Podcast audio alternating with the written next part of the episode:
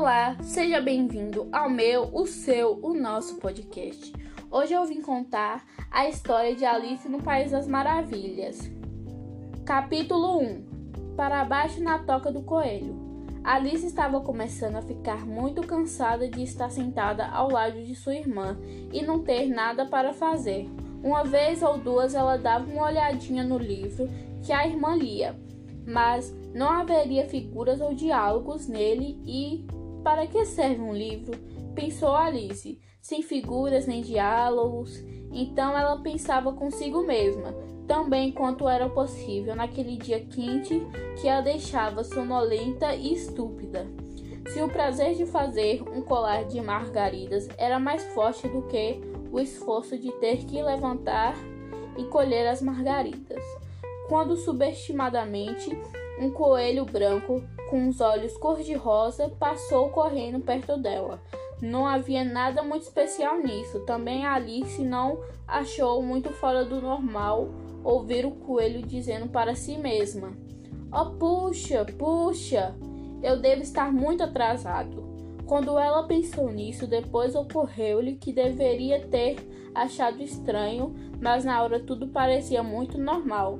Mas, quando o coelho tirou um relógio do bolso do colete e olhou para ele, apressando-se a seguir, Alice pôs-se em pé e lhe passou a ideia pela mente como um relâmpago, que ela nunca vi virá antes um coelho com um bolso no colete e menos ainda com um relógio para tirar dele. Ardendo de curiosidade, ela correu para o campo atrás dele e o tempo de vê-lo saltar para dentro de uma grande toca de coelho embaixo de, da cerca. No mesmo instante, Alice entrou atrás dele sem pensar como faria para sair dali depois.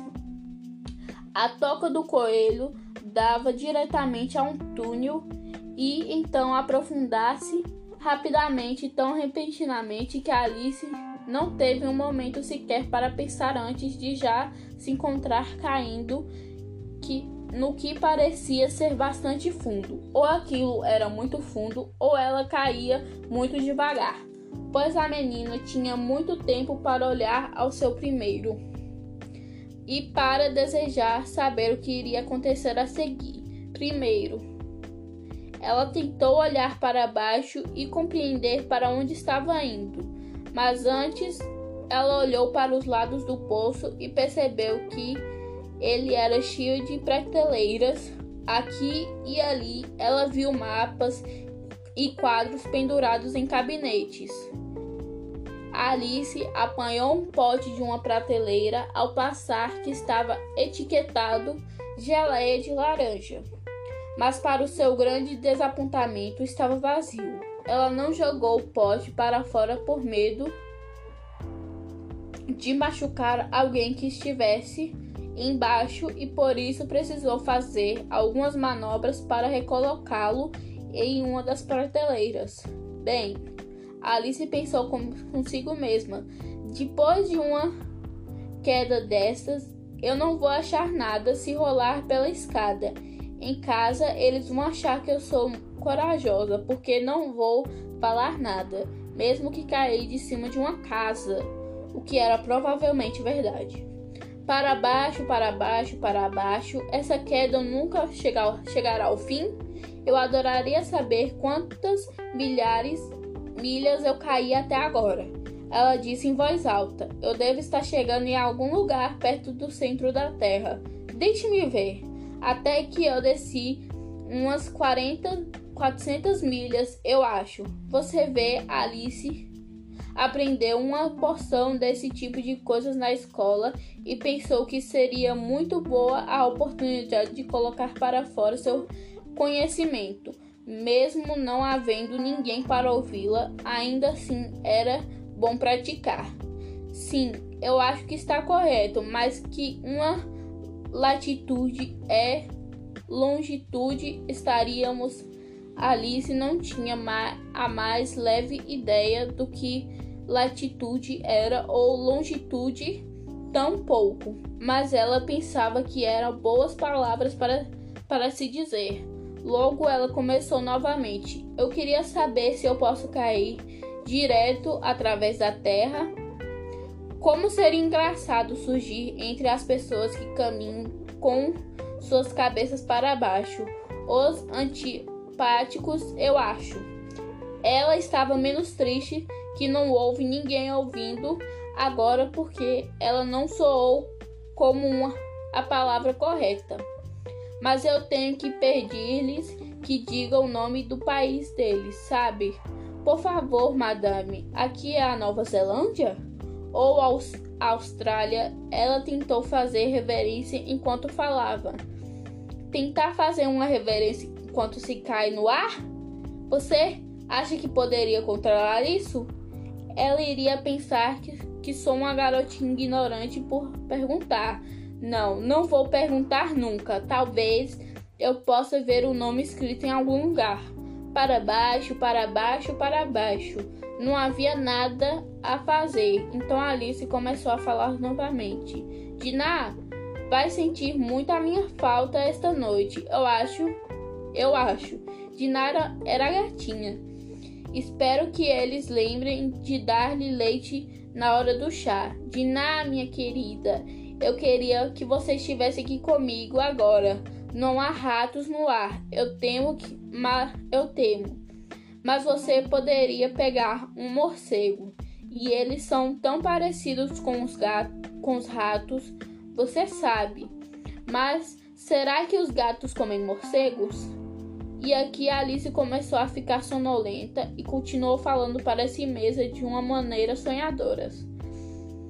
Gatos com comem morcegos? E às vezes morcegos comem gatos?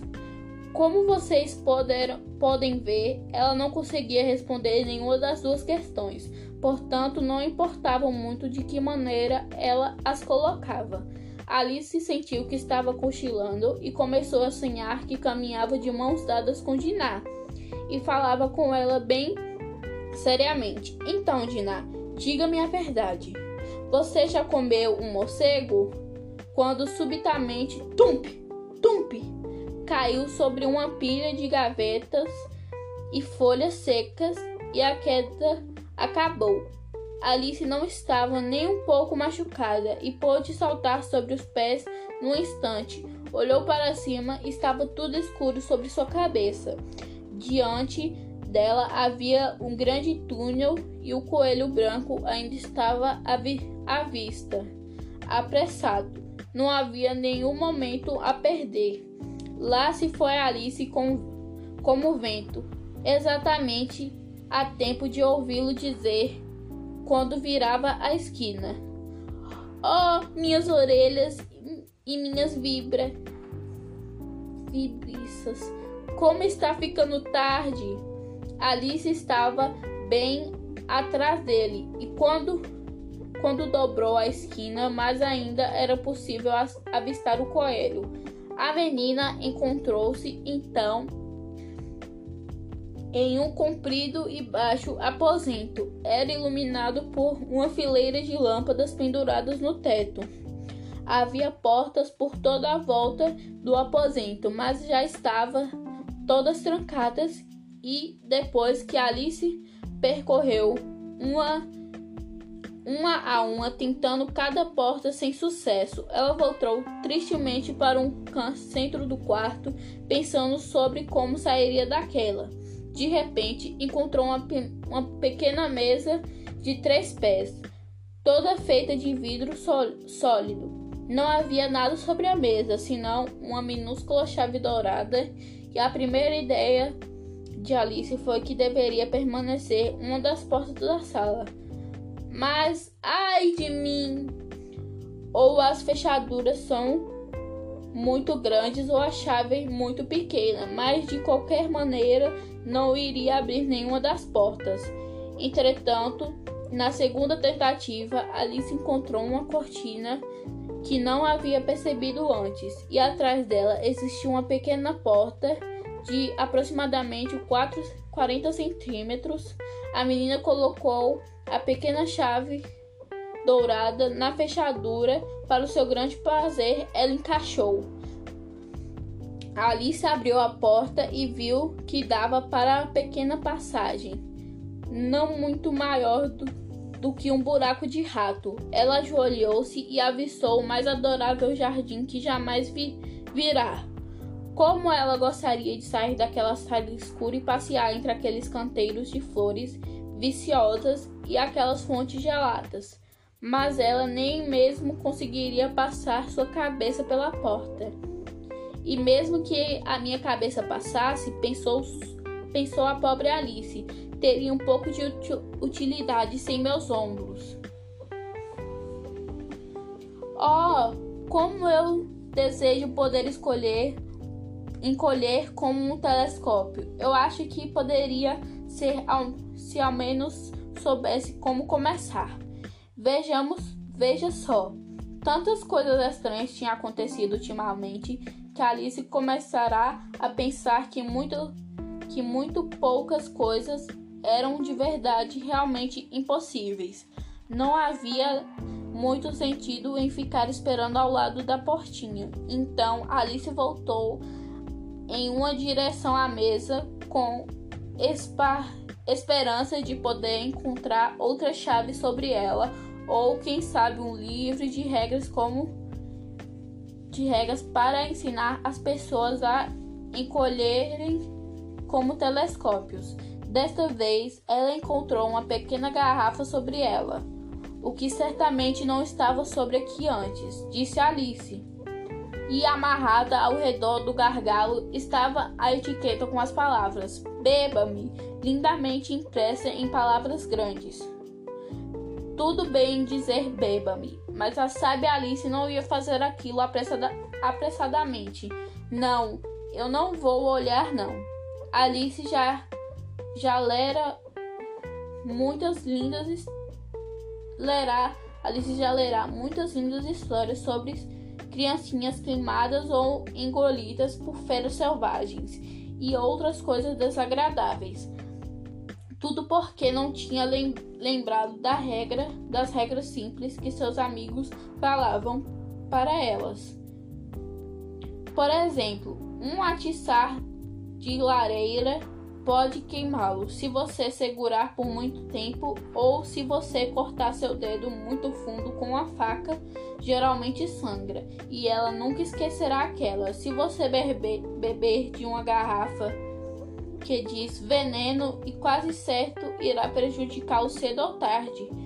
Entretanto, essa garrafa não tinha gravado veneno, daí Alice aventurou-se a experimentá-la, achando o sabor muito gostoso.